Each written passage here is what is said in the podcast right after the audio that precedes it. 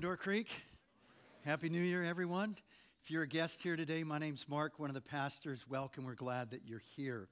Even as we're here, we've got 180 of our students, middle school, high school students, along with some of their volunteer leaders, up in um, Green Bay for a great student convention called Districts. There's 4,000 students from around the state that are up there, and we've been praying for them and excited to hear how God is going to use that weekend, this weekend, to really impact the lives of our students. And what we're all about here is joining God and seeing people become devoted followers of Christ. And we hope that's happening and believe it will be through uh, this kind of an event. So thanks for your prayers in that regard. Thanks also for your generous giving. We had a great month of giving. Over $430,000 came in, which means we made up the deficit that we usually incur in the fall and we've caught up and we're in good stead as we start the new year. And so, thanks to the almost 600 families and individuals who made that happen. And your generous, faithful giving in this place,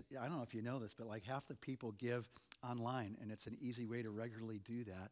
That just helps us to continually reach more people that don't know Jesus and continue to have those who do, like you and me, grow to love him more and be more effective in serving Him at this place and from this place. So thanks. So we're starting a mini series in the book of Revelation. We're calling it The Great Ending. And it's the end little mini series of the year long series that started a year ago called The Storyline, the Bible storyline, right? Finding ourselves and our stories rooted in God's story. So as we get into Revelation, I want to ask you if this has ever happened.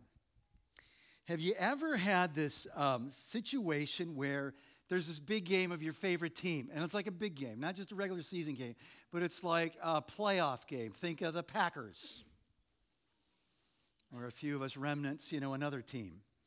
Um, and you were working really hard to make sure you didn't see anything that gave you the score because you wanted to experience that as if it was live, even though you knew it was taped, right? So you know where this is going.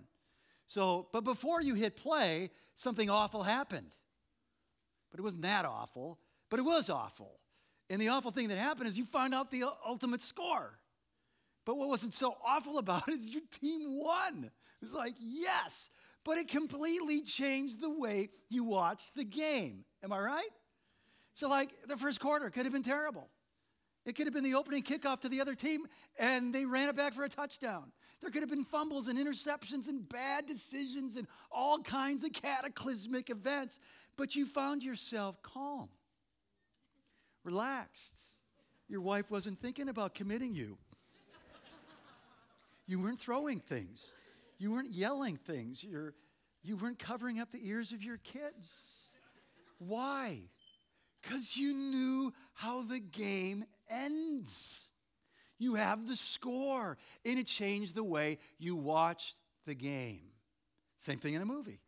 First time you go to the thrill, the action packed, your, your heart is pounding, your blood pressure's up. The second time, I know how this thing ends. I'm, I'm, just, I'm just better.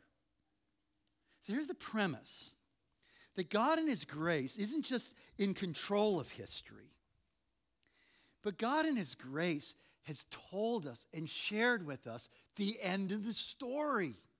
And when we know the end of the story, it changes everything about living life in the middle of the story. And right now, we all have our little version, our own versions of life in the middle of the story. And so I want to think you to think about that really difficult relationship. I want you to think about that health issue. It's maybe facing you, maybe facing someone else. I want you to think about financial pressures that you may or may not be feeling. I want you to think about a job situation, a relationship situation, maybe at school. You're not married. It's like, it's not me. But that kind of relationship. Maybe you've got a bad habit that's really getting out of control. What would happen if you knew where this particular chapter of your story ends in a good way? How would it change the way you think about it, respond to it, act? Do you think it would make a difference? I'm here to tell you, I think it'd make a lot of difference. Doesn't mean the circumstances don't change, but your feelings about, your response to what's happening. so here's one of these kind of cardinal principles that we're going to come back to in the next five weeks as we dig into the book of Revelation. Not revelations, it's not plural, it's singular. It's the revelation about Jesus Christ. So here's the, here's the teaching that we're going to keep coming back to. When we know the end of the story, it positions us to honor Christ in the middle of the story, not giving up when it's hard, and not giving in to compromise when we're tempted. We're ready and longing for Christ's return. And so, knowing the end of the story changes how we live life in the middle of the story. That's where we're going in the next five weeks. And this is what I want for us to have rooted in our lives. It's going to change the way we deal with those relationships. We deal with the health issues. We deal with the financial pressures and all the other things that could be really, really hard at the beginning of 2018. All right, you with me? So grab your Bible. We're in the last book, Revelation, and we'll start working through chapter 1, and we'll use chapter 1 as kind of a good way to kind of get our bearings in the book, this kind of literature, how to read it, and we'll start by applying chapter 1 as we end our time together. Revelation, last book of the Bible, chapter 1, verse 1. The revelation from Jesus Christ, which God gave him to show his servants what must soon take place. He made it known by sending his angel to his servant John who testifies to everything he saw. Speaking of these visions, that is the Word of God and the testimony of Jesus Christ. Blessed is the one who reads aloud the words of this prophecy, and blessed are those who hear it. That's you and me, and take it to heart. Not just hear it, but take it to heart what is written in it, because the time is near. It's important. John, to the seven churches in the province of Asia. So let's just catch up uh, with just who, who's written this book and uh, to whom. Because we have some understanding here that's clearly made known to us in these opening verses. So it's written by a guy named John. Theologically, though, we'd say what we have here in verse 1 is it's actually this revelation that John received. He received it. Here's the transmission from God to his son, Jesus Christ, who gave it to an angel, who then revealed it to John that he might write it down on a scroll and give it to the seven churches across Asia Minor, modern day Turkey. So who's this John? Most people, scholars believe, and it goes way back in church history to early days into the second century, that this John is none other than the beloved disciple, Jesus' closest friend, the writer of the fourth gospel, the writer of the three epistles, three letters for 2nd and 3rd John.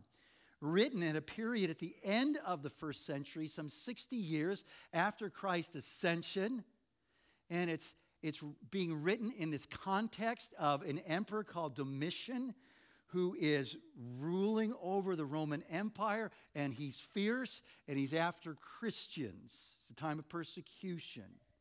the context will be that he is on an island called Patmos, just 50 miles off of the coast, the main line, modern day Turkey, and he's there because of his faith and ministry for Christ. We read about that in verse 9. I, John, your brother and companion in the suffering and kingdom and patient endurance that are ours in Jesus, was on the island of Patmos because of the word of God and the testimony of Jesus. He's there in, you know, in exile because of his faith. On the Lord's day, that is on Sunday, resurrection day, I was in the Spirit. He was, he was caught up in the Spirit in this series of visions that he received. And I heard behind me a loud voice like a trumpet, which said, Write on a scroll what you see and send it to the seven churches to Ephesus, Smyrna, Pergamum, Thyatira, Sardis, Philadelphia, and Laodicea. So here's a map. Kind of get your bearings. Sea, Greece over here, the Mediterranean. This is modern day Turkey. All these little green spots, kind of hard to see from where you're seated. Just trust me, these are the different places Pergamum, Thyatira, right? Sardis. So we got Ephesus and Philadelphia and Laodicea. So we've got all these letters, and then here, all these church sets, settings, and here we have the island of Patmos where John is in exile. And it's just like God. You know, the enemies of God think they've gotten rid of this strategic leader, this elder statesman of the churches. And here he is, and he gets this revelation from God that will strengthen these churches and be this great, great help. So, what we remember as we read the Bible, it's always true, but it's true again right here in Revelation. It's not written to us, we're not the first audience, it's written for us. But it's written to these people, these Christians in these churches in Asia Minor, who were in this period of time where there was persecution. There was this whole thing of emperor worship in the Roman Empire that Caesar wasn't just king, but he was God, and Domitian had no problem, uh, you know, ascribing deity to himself. And there's pressure to worship Caesar, the emperor. There were these temples of worship, like in a city like Ephesus and other major cities in the Roman Empire. So persecution was real and compromise was real. The whole culture and values of the Roman Empire were seeping in and were temptations for the Christians. And so, this is real people. It's not to us, it's for us. And we're going to best understand the teaching and its implications for us today when we go from Revelation to a church like Ephesus to Door Creek, to Madison. The temptation is we go right from Revelation to Madison today and we lose our way because we haven't wrestled with the immediate context. And what I like to say is we are cutting with the wrong end of the knife. This isn't a double edged knife, even though that's the metaphor of Scripture, but we're cutting with the dull end of the knife. And so there's a historical context. And the purpose is to strengthen and encourage and call God's people back to faithfully following God, even through, through suffering. So, two primary questions. What kind of a book is Revelation? Because if you haven't read it, it's not going to take long where you go, wow, this is kind of different. I'm not used to this kind of really highly symbolic language. Is it symbolic? well, it is. So, what kind of book is Revelation? And then, how is it that we should read it? What are some clues and helps so I can find my way through the choppy waters of the book? So, what kind of book? So, one of the things we've already seen is it's a letter. And so, we're not surprised that the author has been revealed and the audience, the recipients have been revealed. And so, it has this kind of letter format, at least in the beginning and the end. It's a letter. The other thing we're going to see, though, is it is a revelation. And as a re- revelation, it's that word that transliterates really easily in English because it's the same word. If you looked at it in the original language and you look at it in English, it's the word apocalypse. So it's apocalyptic literature, it's got its own style. This word apocalypse, it, it's this idea of revelation, is something that was previously hidden has now been revealed and made clear. And what it's revealing isn't this secret code that helps us figure out all these things about the end of the world and connect the dots on what's happening today.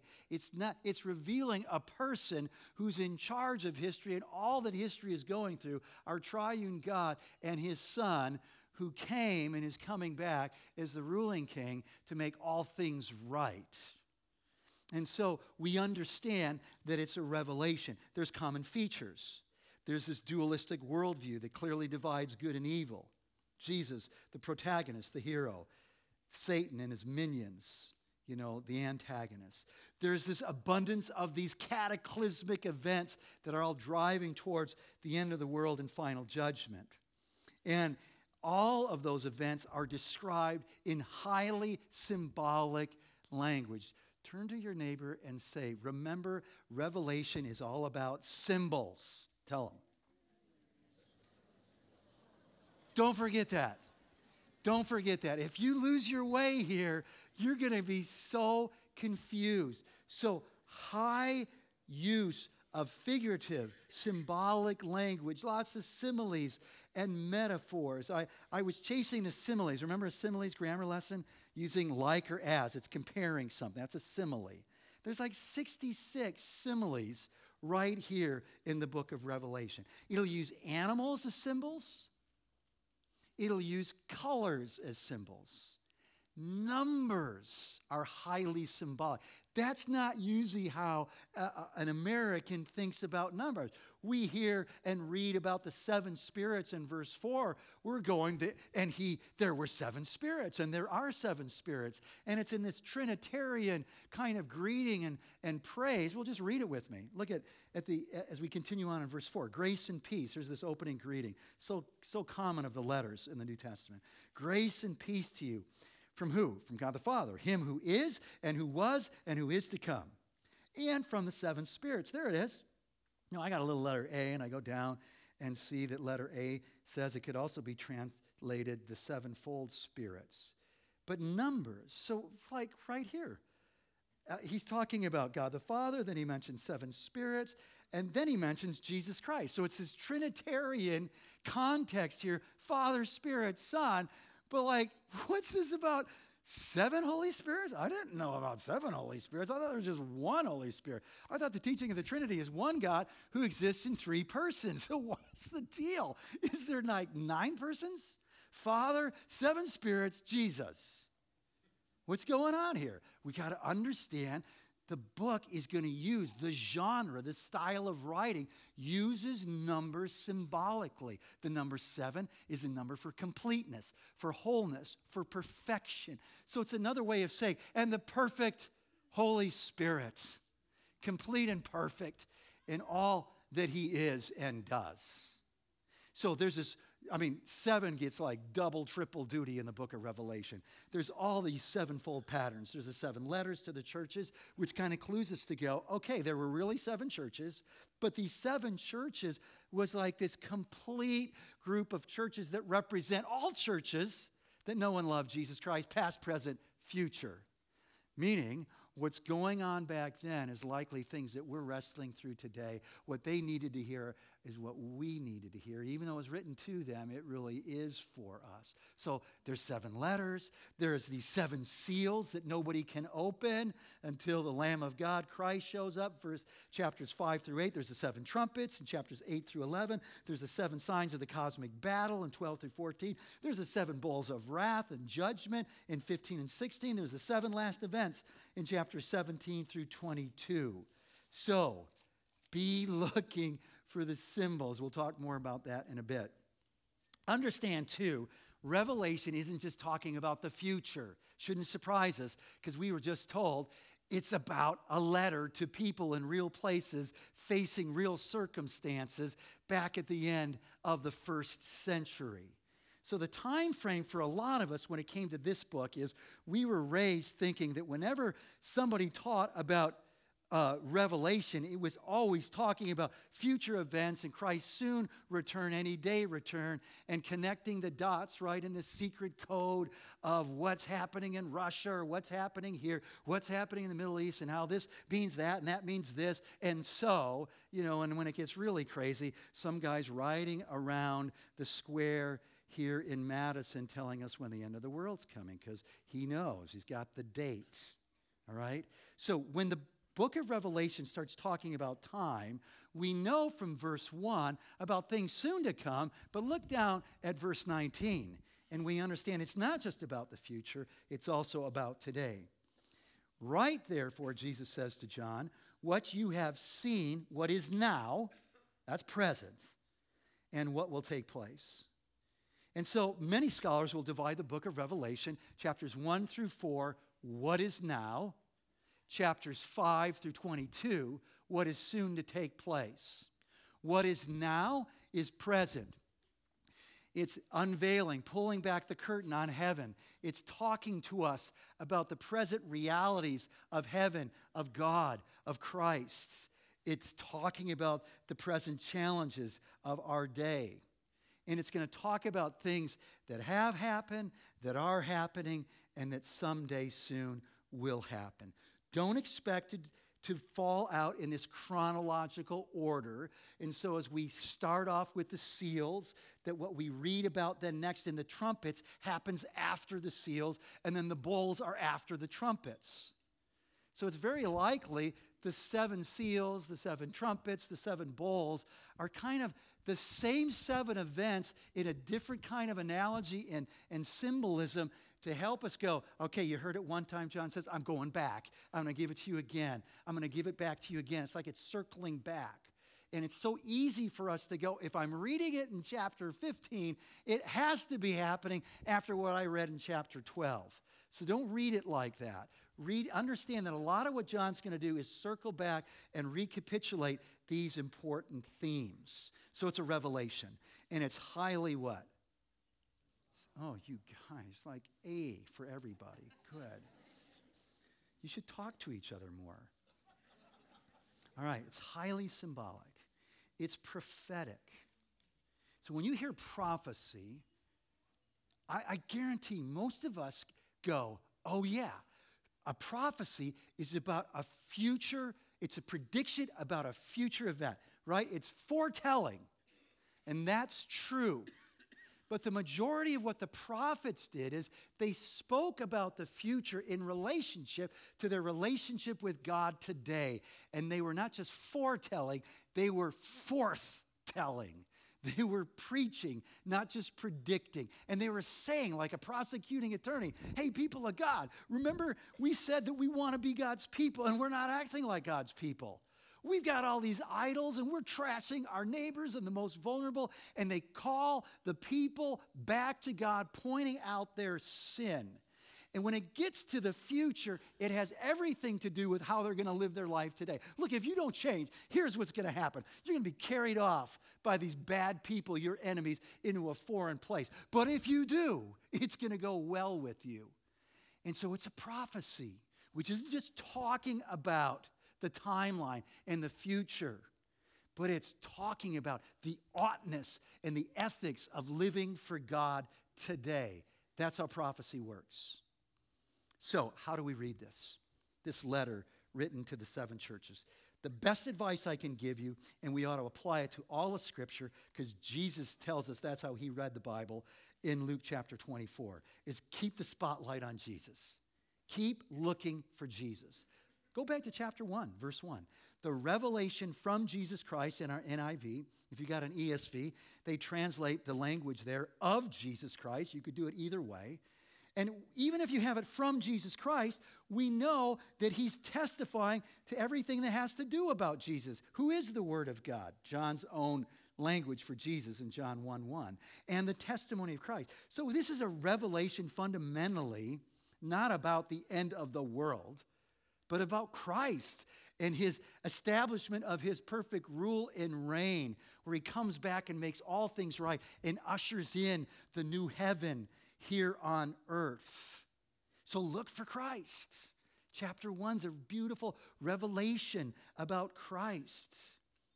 So we read this in verse 5 He's the faithful witness, He's the firstborn from the dead right? He rose from the dead. He's the ruler of the kings of the earth. Yeah, Domitian may be Caesar, but he's over, he's over Domitian. He's the one who lovingly redeemed us through the price of his own lifeblood. He's the one who's transformed us from being rebels into priests. He's the one to whom all glory and power exists forever. In verse 12, after he's heard this loud voice like a trumpet, right? He turns around, verse 12 tells us, to see the voice that was speaking to him that sounded like a trumpet. And when I turned, I saw seven golden lampstands, so candelabras. And among the lampstands was someone like a son of man. This is Jesus' self kind of ascribed title that he grabs from the Old Testament that Daniel used to talk about the coming Messiah, and he uses that of himself. This is about Jesus this God man, like a son of man. And he's described as being dressed in a robe, reaching down to his feet with a golden sash. Is that a, a, role, robe of a ruler, of, of a priest? This golden sash around his chest? The hair on his head was white like wool, as white as snow. is, that, is that an image, a symbol of the, the fact that he's lived forever? And we're wrestling with the symbols, trying to figure out what are the spiritual truths here. Eyes were like blazing fire, his purity, his holiness, his feet like bronze glowing in a furnace, his voice like the sound of rushing waters. Think of the roar of Niagara. In his right hand, he held the seven stars, and coming out of his mouth was a sharp double edged sword so powerful in cutting his word. His face was like the sun shining in all its brilliance. And when I saw him, I fell at his feet as though dead. Then he placed his right hand on me and said, Do not be afraid. I'm the first and the last, the everlasting God. I'm the living one. I was dead, and now look, I'm alive forever and ever. And I hold the keys of death and Hades. I have authority and power over all things, including death. So there's this beautiful vision. And there's going to be these other visions, and there's going to be these peaks as the curtain gets pulled back of heaven today, like in chapter 4, where we see what's going on with the angels worshiping Christ. Those who've gone before us worshiping Christ. And so we're, we're keeping the spotlight on Jesus. He's the center of this book. He's the center of history. He's the goal of history. It's where all history is heading to Christ and his perfect reign and rule on this earth. The one who brings victory through his suffering. The one who's defeated the devil, sin, and death. Who's going to come back as judge and make all things right. Now, this is really important for the people back in the first century. They're suffering. We don't get this. Some of us, I'm not saying that some of us aren't suffering for being a Christ follower today, because the ethics that Christ calls us to could put you in a hard place with your friends or in your business dealings. But we're not suffering in the same way that many are across the world today. You didn't slip in here looking over your shoulder, did you? You're not worried that someone's going to come after you, your family, and hurt you because of your faith. And so, what I do know this is when we suffer injustice, whether it's for the name of Christ or just because we're living for Christ in a fallen world, we long for justice. And it was really important for the people back then, as it is for us today, in a world that is crazy and sometimes doesn't make any sense, to remember that He is on the throne over all the kings, that He's coming back to make all things right. But He's not just the judge, He's the loving Redeemer. He's the focus of heaven's worship. He's the light of heaven. The, Revelation's going to tell us that there is no need for the sun in heaven because of Christ. His radiance, his radiance lights up heaven for all eternity. So how many of you saw the eclipse this summer? Anybody see it? Now, I mean, just think about it. So, what was going on? Now, if I like goof here, somebody just patiently guide me here because I'm not a scientist. Um, but here's what I think I know about the eclipse that there is a point in the rotation of our moon and the sun and the planets where between us here on earth and the sun that the moon covered the sun right? And so we physically notice that things got what? Darker. But think about this. Even though the, the moon eclipsed the sun we all had to get glasses. So these are my two boys, uh, Luke on the left, um, and Peter and Lori. And I think Luke got these glasses somewhere at UW's campus at Milwaukee. And so we were up in Door County, we had them. And what was everybody saying? Don't you dare look at the sun, though it is eclipsed, unless you have protective eyewear on, because you're going to damage, you're going to damage your eyes. And so here's this image, this symbol of Christ whose eyes, whose face is radiant like the sun. And we remember that. He's the light of the new heaven. We see his awesome power that we might live for Christ. So here's the deal when we're looking for Christ, it's to the end that we would live and love like Christ.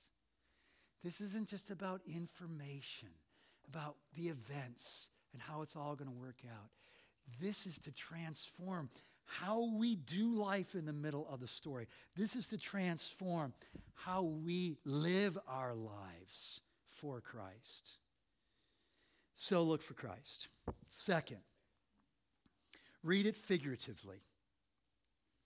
Looking for the connection between the symbol and the truth.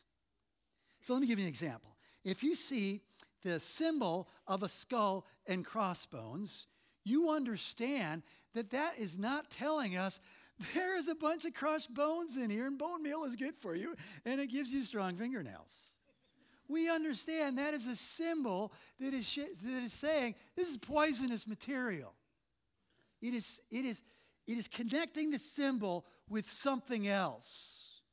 And so, our task as we read the symbols of the book of Revelation is to connect the symbol to the spiritual truths. And so, we're reading it figuratively. Now, here's a humorous line to make the point.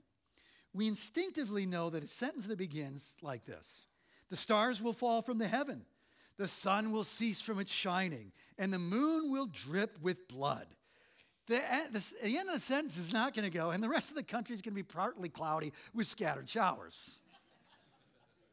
it's different language.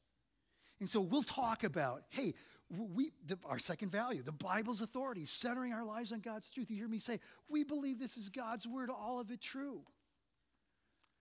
And so we will say, we, we believe the Bible is literally true.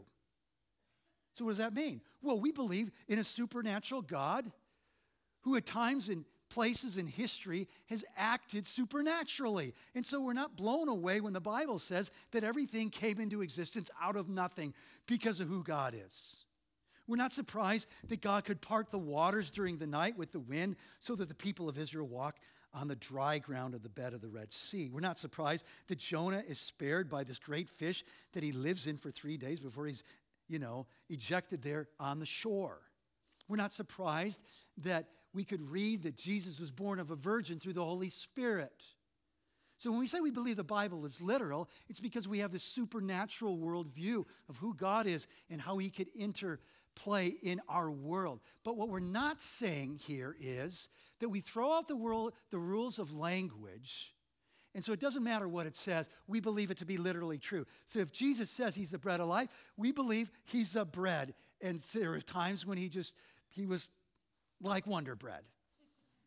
No, we, we understand that. So, literally means understanding that we still hold to the rules of language. God, in His grace, has made Himself known through this revelation that is written, the Word of God, and lived out Christ, the Word of God, that we might better understand who He is and who we are and what to make of this world and how to find hope and meaning and satisfaction and peace in this world. And so we don't throw out the r- rules of language, we embrace them. We understand we're going to have to read Revelation differently than we read the book of Acts, this narrative history, than we would read the Proverbs. so, what else can we say? It's highly symbolic look for the symbol to be explained in the context. So, when you think about context in the Bible as we're reading the Bible, think about it in concentric circles. So, the first context is the immediate context. We're reading Revelation 1. He's just talked about seven stars and he's talked about seven lampstands. In the immediate context, verse 20, look at it, he explains what those are. The mystery of the seven stars that you saw in my right hand and of the seven golden lampstands is this the seven stars are the angels, or it could be translated the messengers, or it could be understood as the preachers of the seven churches that, that they're in his hand. Oh, that was so comforting for me this week just to remember that. And what about the lampstands? Those are the seven churches. So here's a perfect example this isn't talking about what will one day happen. This is happening today. It was happening 2,000 years ago that God, through his son Christ, was walking, was present with his people. Christ is with us here, Door Creek Church. He's up at North Campus. He's across the way at Blackhawk and Fountain of Life. And wherever Christ's people are gathered, He is in the midst with them. He holds and protects those who serve faithfully His church. So we look for it in the media context.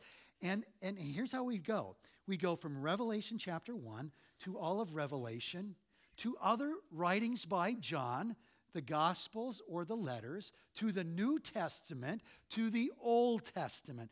And Revelation gives us 350 references to Old Testament scriptures.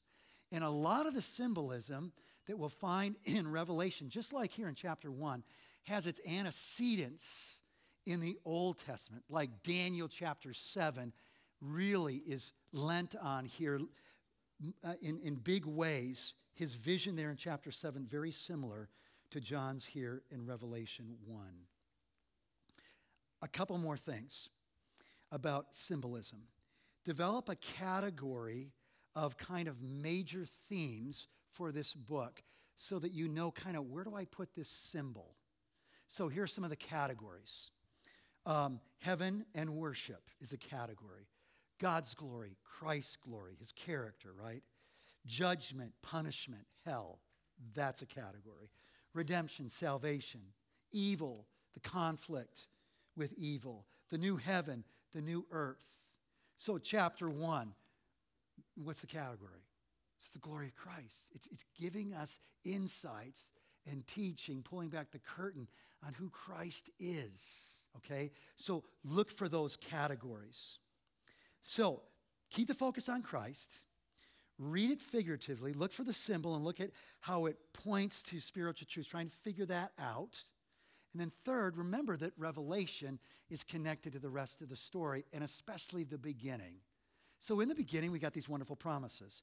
I'm going to crush, well, God promises to Eve, one of your male descendants, Genesis 3:15, he's going to crush the enemy. A, a fatal blow. Well, we read about that in chapter 20, verse 10, when the devil is thrown in the lake of fire. There's the promise to bless all the families. We see that fulfilled in Revelation 7. The promise of this beautiful new land is the new heaven and the new earth. Of an eternal king in 2 Samuel, we see this eternal throne set up in Revelation 4. The promise that God would be with his people is how the book ends. Last thing I would say is we're trying to get strong about how to read this book is remember that Jesus kind of gives us the cliff notes on how we should think about the end times, his teaching in Matthew 24. Here's what Jesus says. Here's his cliff notes. He says there's going to be wars and rumors of war. Well, that's been happening since Jesus ascended, right? Wars and rumors of war. There's going to be natural disasters, famines, earthquakes, the sun and moon darkening. That's been going on at different times in history persecution, tribulation for their faith in Christ. That's been going on for 2,000 years. False teachers, false Christs, final judgment, some to eternal punishment and others to eternal life. That has not happened. And that last one's like really important. Jesus says nobody knows, but be ready because it could happen at any time. Nobody knows the day or hour of Christ's return. Jesus says, I don't even know that. Just the Father has that. So, what do we do with this? Number one, we ask ourselves today as we walk out of here. So, this is vision of Christ that we just kind of read through really quick. We need to slow down, take it in. So, my vision of Christ, my vision of the triune God, Father, Son, Spirit, does it match with what is being revealed here? Is my vision of God and of Jesus kind of more friendly, and he's my buddy, and I'm his friend, and we're cool, and five, Jesus, you and me? Or, or is there more to Jesus that if I were to see him, and I actually know this, it would knock me off my feet like John? A second question Do I understand how the story ends? Do I have clarity on where all of human history is going? And is it actually making a difference in the middle of my story? If not, why not? What's not clear? Third, I think we should ask ourselves this question. For some of us, it's going to be really easy because it's all really new. But for others of us who've been students of the Bible, going to church for a while, is uh, what's been my approach? What's been my history with the churches that I've been in relative to this book? Has it been like this secret code on the final events, always looking to the future and always focused on these things that are happening around us now? Or is it, I've been around those places and I've seen people get into fights about being a pre mill or a post mill or an ah mill. You're going, what are you talking about? Well, there's more. A pre trib or a post trib or a mid trib. And, you know, I just don't even want to get around that stuff. And it's so confusing. And I dipped into those waters and I jumped out. so I don't know where you're at. But here's my challenge to you is I challenge you to read the book of Revelation this week. I'm going to actually post my notes on the storyline resource. So you can find that through the message tab. And I'm going to just post these. I'm not going to do it again, so don't ask me. I'm telling you right now. I don't usually do that. I'm not going to do that in the future. But I'm going to post it there so you because we're just talking about a whole bunch of stuff and it's new for most of us. So I encourage you to read. I encourage you to connect back with the Bible Project. Remember Tim Mackie, He started us off in this wonderful series, and he's got great resources. Our friend from over at Blackhawk Days when he was here as a pastor, and all that he's doing through the BibleProject.com.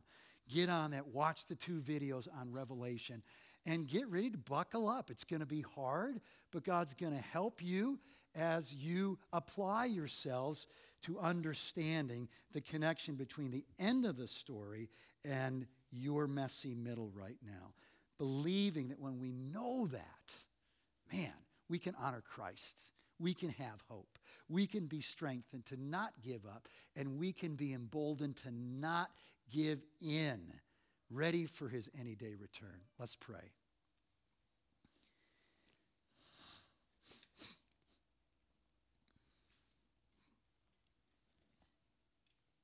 Lord, we need your help when we find ourselves in hard places, super discouraged, worn out, ready to throw in the towel. Lord, we need your help when we don't even realize we need your help and we've just been slip sliding away. And we've been complacent and there's just a lot of compromise. And we're actually playing a game. And we've grown this little toggle switch that depending who we're with, we can say and do completely different things. And we're grateful that this word that was so important to your churches back then is a word meant to bless us as we hear it and we take it to heart. And so I pray that there would be this happy collision of your blessing and your people's happiness as they're called back to you, Lord Jesus, the center of history, the one who will make all things right. And so until that day, would you give us faith, strength, and faith to stay under what's hard? would you wake us up to what's at stake, Lord, as we find ourselves maybe falling into compromise? We love you. Thank you for this word. We ask for your help as we seek to understand it and have it make a difference in how we live our lives. In Christ's name.